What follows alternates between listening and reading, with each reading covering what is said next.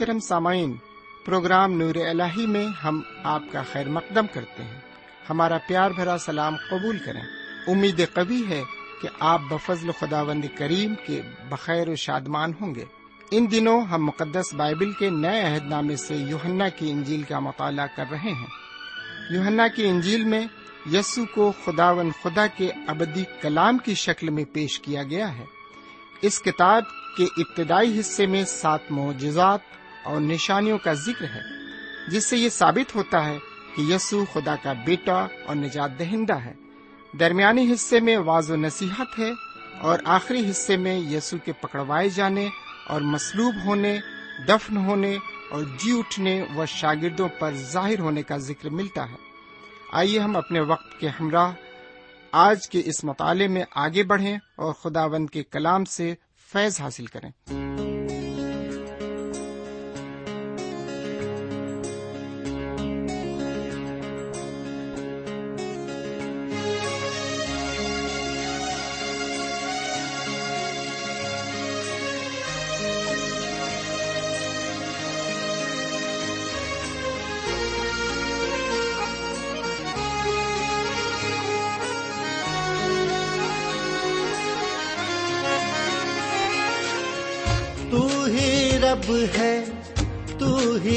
سب ہے، تو ہی رب ہے، تو ہی سب ہے۔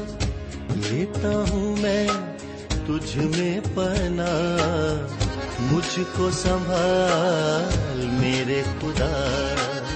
مجھ کو سنبھال میرے خدا۔ مجھ کو سنبھال، مجھ کو سنبھال مجھ کو سنبھال میرے خدا، مجھ کو سنبھال، مجھ کو سنبھال، مجھ کو سنبھال میرے خدا۔ تو ہی رب ہے، تو ہی سب ہے۔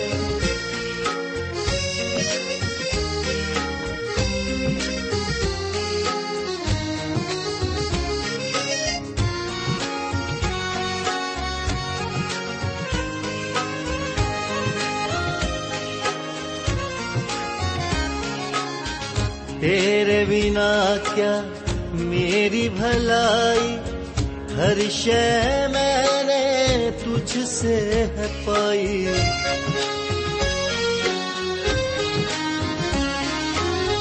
تیرے بنا کیا میری بھلائی، ہر شے میں نے تجھ سے ہے پائی۔ تو ہے خدا بند میرا پیالہ نے میرے حصے کو سنبھالا، میرا محافظ ہے تو سدا مجھ کو سنبھال، میرے خدا۔ مجھ کو سنبھال، مجھ کو سنبھال، مجھ کو سنبھال، میرے خدا۔ تو ہی رب ہے۔ تو ہی سب ہے۔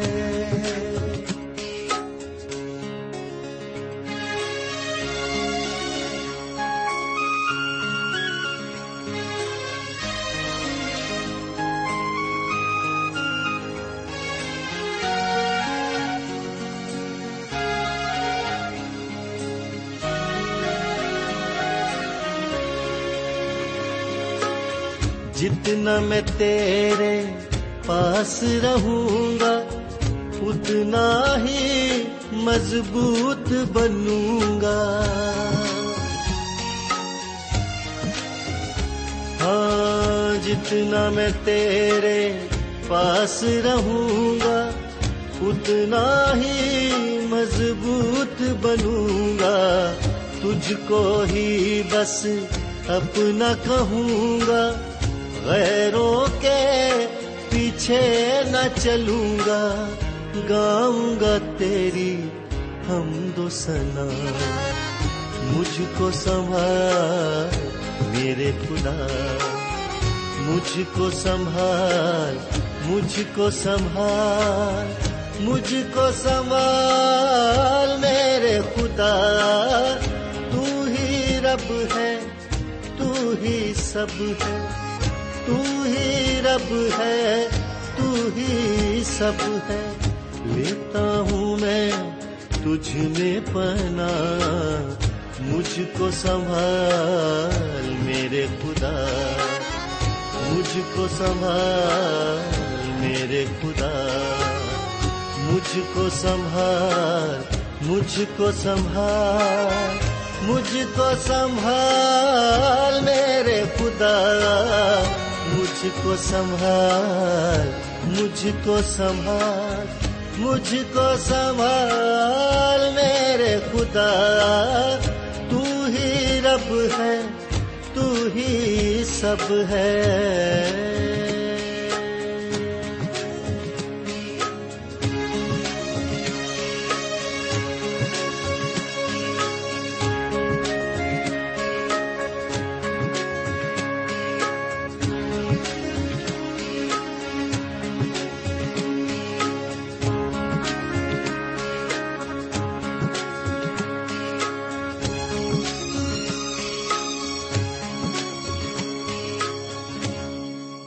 خدا کے کلام کو لے کر ایک بار پھر آپ کے درمیان حاضر ہوں۔ سلام قبول فرمائیے۔ امید کرتا ہوں کہ آپ بالکل خیرافیت سے ہوں گے۔ خدا کا شکر ہو کہ میں بھی خدا و تعالی کے فضل و کرم سے بالکل ٹھیک ٹھاک ہوں۔ سمن کہتے ہیں کہ خدا و تعالی کو یاد کرنے سے ہی دنیا کی ہر خوشی اور برکت میسر ہو سکتی ہے۔ خدا و تعالی کی یاد میں جو سکون قلب حاصل ہوتا ہے وہ دنیا کی کسی بھی چیز میں نہیں مل سکتا۔ دنیا کی کوئی بھی آرام و اشائش کی چیز انسان کو سکون نہیں دے سکتی۔ صرف اور صرف خدا و تعالی کی عبادت میں سکون اور راحت ہے، اطمینان ہے اور خوشی ہے۔ دنیا کی ہر چیز انسان کو خدا و تعالی کی طرف سے ہی حاصل ہوتی ہے، کیونکہ خدا رب العزت کے حکم کے بغیر ایک پتا بھی نہیں ہل سکتا۔ میرے بھائی، انسان کو چاہیے کہ صدق دلی کے ساتھ خدا و تعالی کی عبادت کرے۔ پھر دیکھیے کہ اس کے دل کو کس قدر سکون میسر آتا ہے۔ انسان خواہ کتنا ہی مالدار کیوں نہ ہو، اسے کسی چیز سے اتنا سکون نہیں ملتا جتنا اسے خدا کی رفاقت سے ملتا ہے۔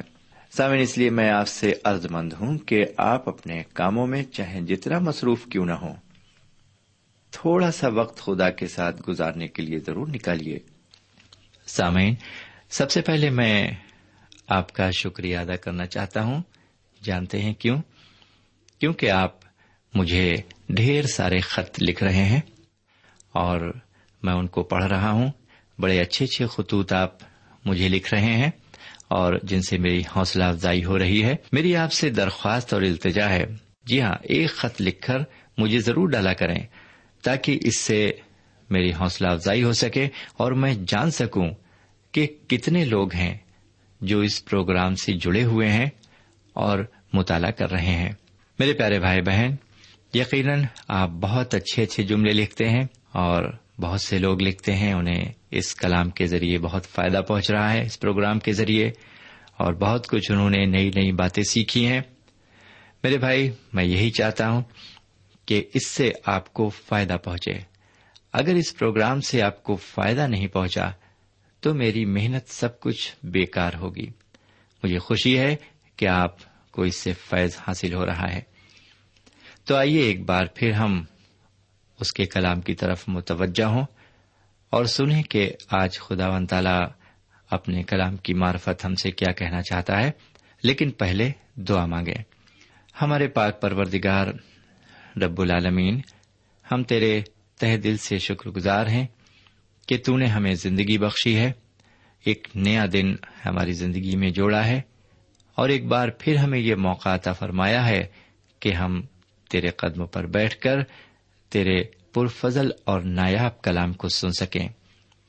آج ہم جو کچھ بھی سنتے ہیں، اسے سمجھیں اور اپنی زندگی میں قبول کریں۔ یہ دعا ہم اپنے حضور کریم جناب سیدنا یسو مسیح کے وسیلے سے مانگتے ہیں۔ آمین۔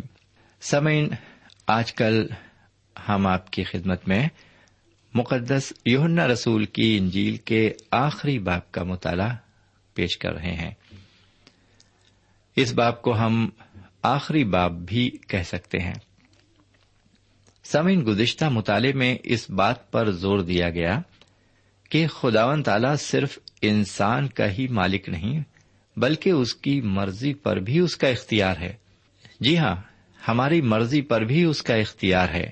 اس سچائی کو ہم اور آپ اچھی طرح سے جانتے ہیں، لیکن اگر ہم ابھی بھی اس سچائی سے ناواقف ہیں، تو آپ اس واقعے کو پھر یاد کر لیجیے کہ جب سعید مسیح کے فرمان کے مطابق ان کے شاگرد گلیل میں پہنچ کر ان کا انتظار کر رہے تھے۔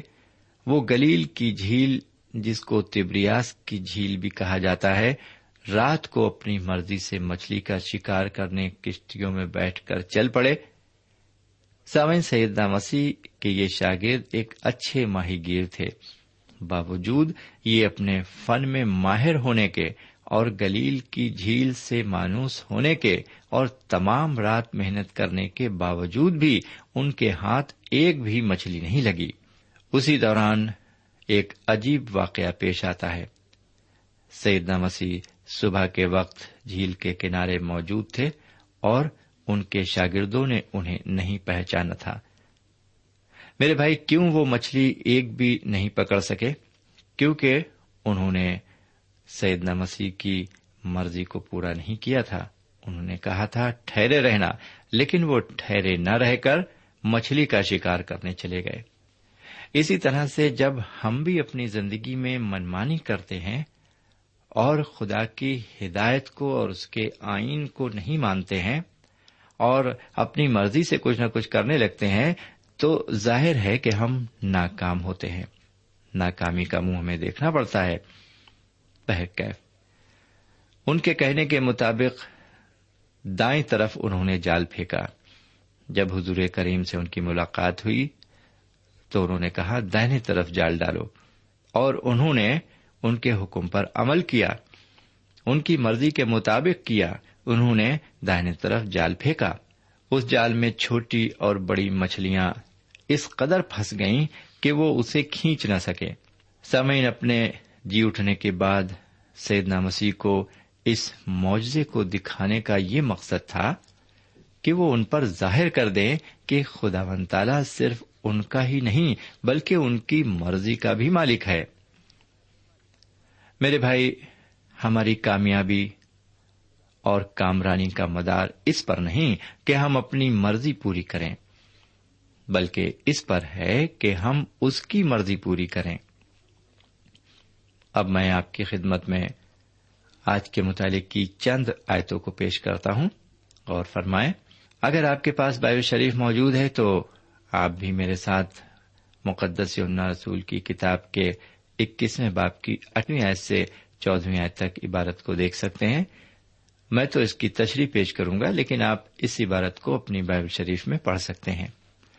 اگر آپ کے پاس بائبل شریف نہیں ہے تو میں آپ کو رائے دوں گا کہ آپ کسی کتب خانے سے خرید لیجیے جی ہاں جو بڑے شہروں کے کتب خانے ہیں، وہاں پر آپ کو یہ فراہم ہو جائے گی۔ سمیر اب میں آج کے مطالعے کی آٹھویں آیت سے لے کر گیارہویں آیت تک عبارت کی تشریح آپ کی خدمت میں پیش کرتا ہوں۔ سامعین، یہ آخری معاوضہ ہے۔ جو سیدہ مسیح نے مردوں میں سے جی اٹھنے کے بعد شاگردوں کو دکھایا، تاکہ وہ ایمان لائیں کہ وہ واقعی مردوں میں سے جی اٹھے ہیں۔ یہاں پر آپ کے دل میں شاید یہ بات ضرور اٹھ رہی ہوگی کہ کیا شاگردوں کو یہ یقین نہیں تھا کہ وہ مردوں میں سے جی اٹھیں گے؟ جی ہاں میرے بھائی، ان کو مکمل یقین تھا۔ اپنے اس شک کا اظہار جناب توما نے کیا۔ شک کرنے کے باوجود سیدنا مسیح نے اپنے کو اس شاگرد پر ظاہر کیا اور فرمایا، اپنی انگلی پاس لا کر میرے ہاتھوں کو دیکھ اور اپنا ہاتھ لا کر میری پسلی میں ڈال اور بے اعتقاد نہ ہو بلکہ اعتقاد رکھ۔ سمن اس عبارت میں جو معاوضہ دکھایا گیا ہے، وہ سیدنا مسیح کے جی اٹھنے کے بعد کا آخری معاوضہ ہے۔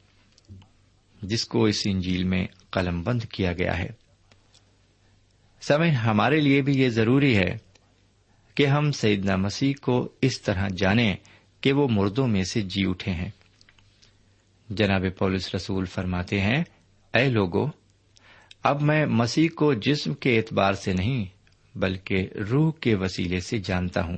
سمعین ہم جو سیدنا مسیح پر ایمان لائے ہیں اور ان کے مومن بندے کہلائے ہیں تو ہمارا تعلق اس بچے سے نہیں ہے جو یروشلم کی بیت لہم شہر میں دو ہزار سال قبل پیدا ہوا تھا۔ بلکہ ہم نے سیدہ مسیح کو اپنا نجات دہندہ اس لیے قبول کیا کہ وہ مردوں میں سے جی اٹھے۔ جو زندہ ہیں، جنہوں نے اپنا جلال ظاہر کیا۔ اور خدا و تعالی کے دہنی طرف تشریف فرما ہے۔ یہی وجہ ہے کہ ہمارے لیے ان کے جی اٹھنے کی خوشخبری دینا باعث فخر ہے۔ یہاں پر میں بہت سی باتوں کی طرف آپ کی توجہ دلانا چاہتا ہوں۔ میرے بھائی، آپ نے شاید غور کیا ہوگا کہ سیدنا مسیح نے انہی چیزوں کو معاوضے کے ذریعے بنایا جو ان کے پاس موجود تھیں۔ یہاں پر ہم دیکھتے ہیں کہ ان کے شاگرد مچھلی کے شکار پر ہیں اور باوجود رات بھر محنت کرنے کے ان کے ہاتھ کچھ نہیں لگتا۔ جناب سیدنا مسیح کی ہدایت پر وہ ڈھیر ساری مچھلیوں کا شکار کرتے ہیں۔ اسی طرح انہوں نے کانا گلیل کی شادی میں پہلا معاوضہ دکھایا۔ وہاں پر ہم نے دیکھا تھا کہ پانی کے مٹکے خالی تھے۔ انہوں نے فرمایا کہ گھڑوں کو لبالب پانی سے بھر دیا جائے۔ جب مٹکے پانی سے بھر دیے گئے، اس وقت انہوں نے فرمایا کہ ان مٹکوں کو میر مجلس کے پاس لے جاؤ۔ انہوں نے پانی کو عمدہ مئے میں تبدیل کر دیا۔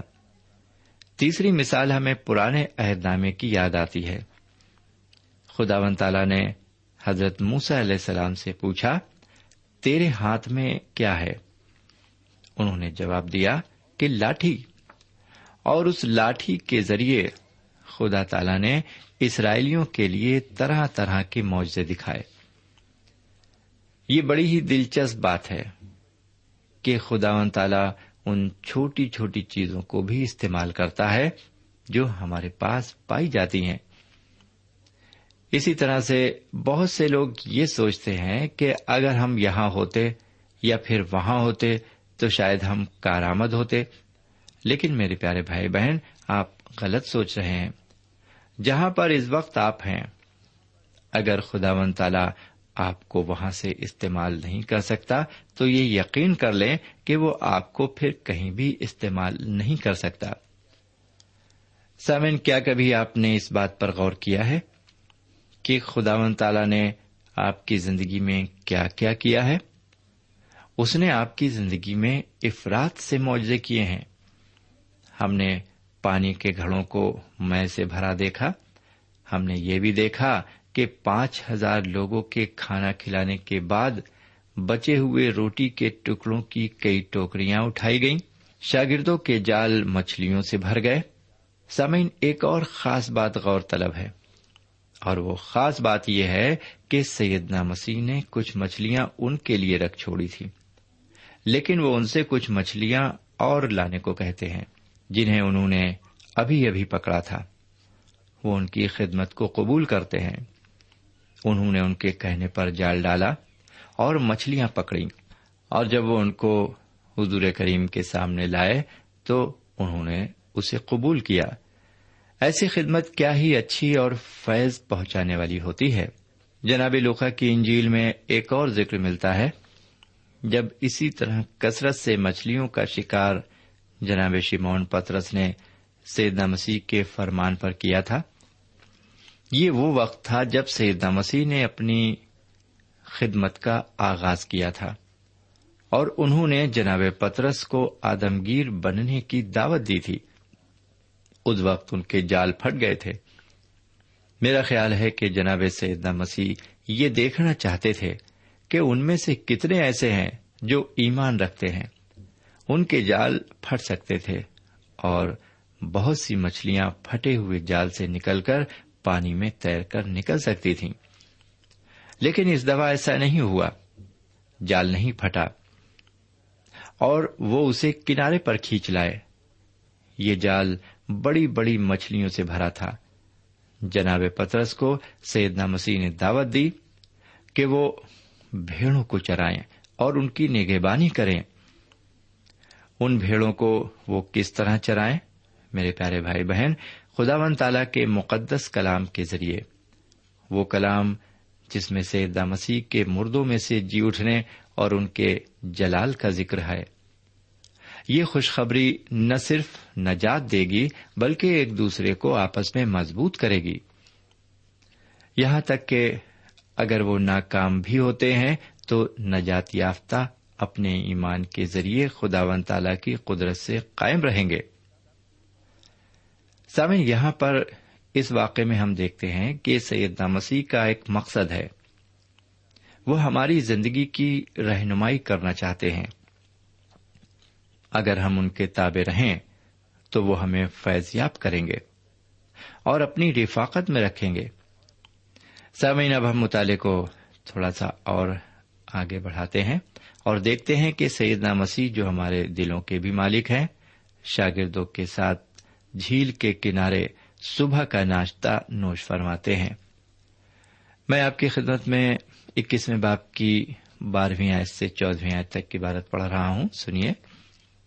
یسو نے ان سے کہا، آؤ کھانا کھا لو۔ اور شاگردوں میں سے کسی کو ضرورت نہ ہوئی کہ ان سے پوچھتا کہ آپ کون ہیں؟ کیونکہ وہ جانتے تھے کہ خداوند ہی ہیں۔ یسو آئے اور روٹی لے کر انہیں دی۔ اسی طرح مچھلی بھی دی۔ یسو مردوں میں سے جی اٹھنے کے بعد یہ تیسری بار شاگردوں پر ظاہر ہوئے تھے۔ سوین اس عبارت میں ہم دیکھتے ہیں کہ سیدنا مسیح اپنے شاگردوں کو کھانا کھانے کی دعوت دیتے ہیں۔ کتنی عجیب فکر ہے ان کو اپنے شاگردوں کی۔ میرے پیارے بھائی بہن اور بزرگ سیدنا مسیح نے ان سے فرمایا، تمام دنیا میں جا کر انجیل کی خوشخبری کی بشارت کرو۔ تمام دنیا میں جا کر انجیل کی خوشخبری کی بشارت کرو۔ لیکن اس سے قبل ہم ان کے ساتھ دسترخوان پر شریک ہوں اور کھانا کھائیں۔ یہ ان کا فرمان ہے ہمارے لیے کہ آؤ اور کھانا کھاؤ۔ یہ انجیل مقدس کا سب سے شاندار پہلو ہے۔ کہ جناب سیدنا مسیح مردوں میں سے جی اٹھنے کے بعد اپنے شاگردوں کو خود ہی کھانا کھلاتے ہیں۔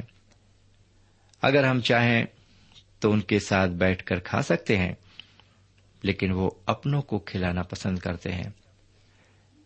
سمعین اب ہم دیکھیں گے کہ سیدنا مسیح سارے شاگردوں کو کھانا کھلانے کے بعد جناب شیمون پترس کی طرف مخاطب ہوتے ہیں۔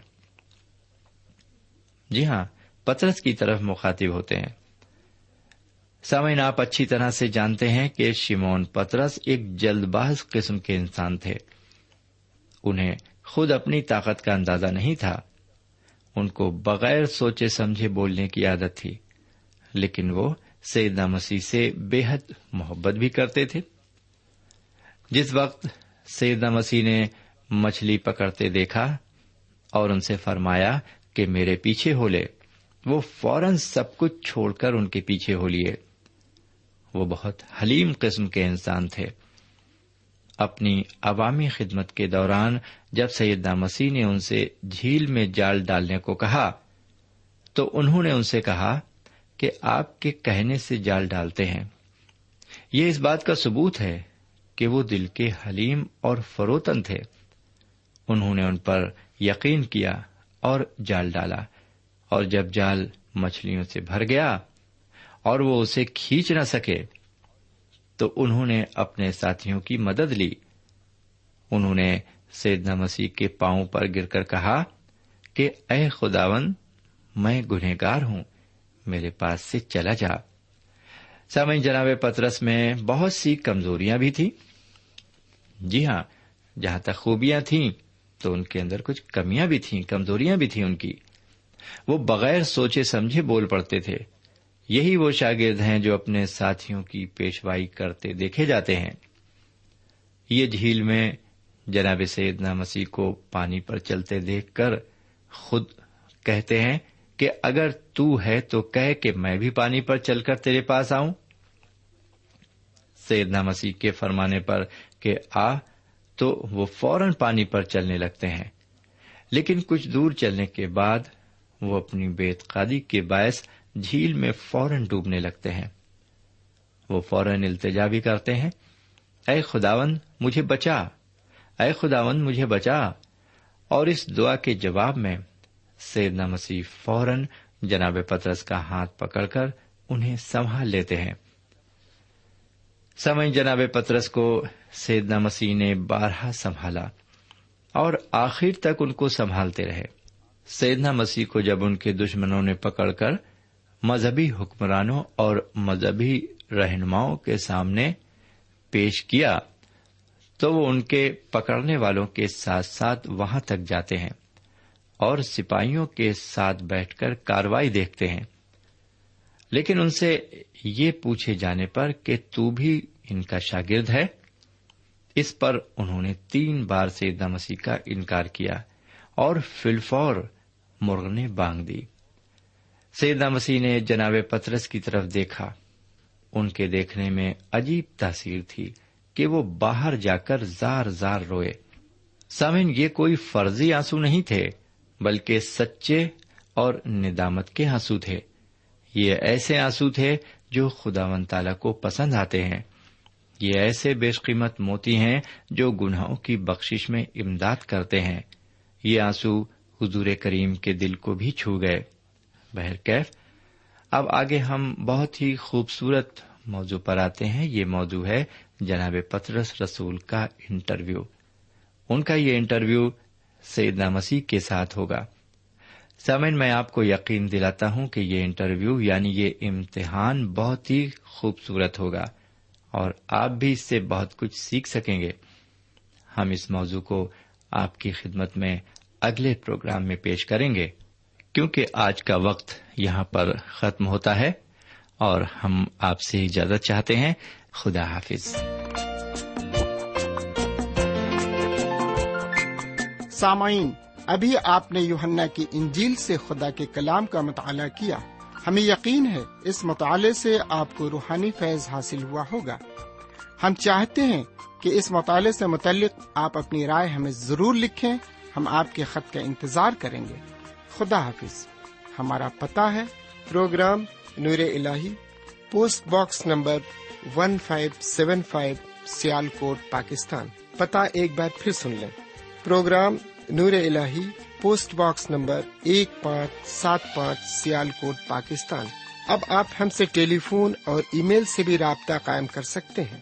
ہمارا ٹیلی فون نمبر ہے nine two three four four six four zero four five seven eight نو دو تین چار چار چھ چار صفر چار پانچ سات آٹھ ہمارا ای میل پتا ہے N A E M three nine four nine eight Hotmail dot com N A E M three nine four nine eight Hotmail dot com ہمارے پروگرام کا وقت اب یہی اختتام پذیر ہوتا ہے۔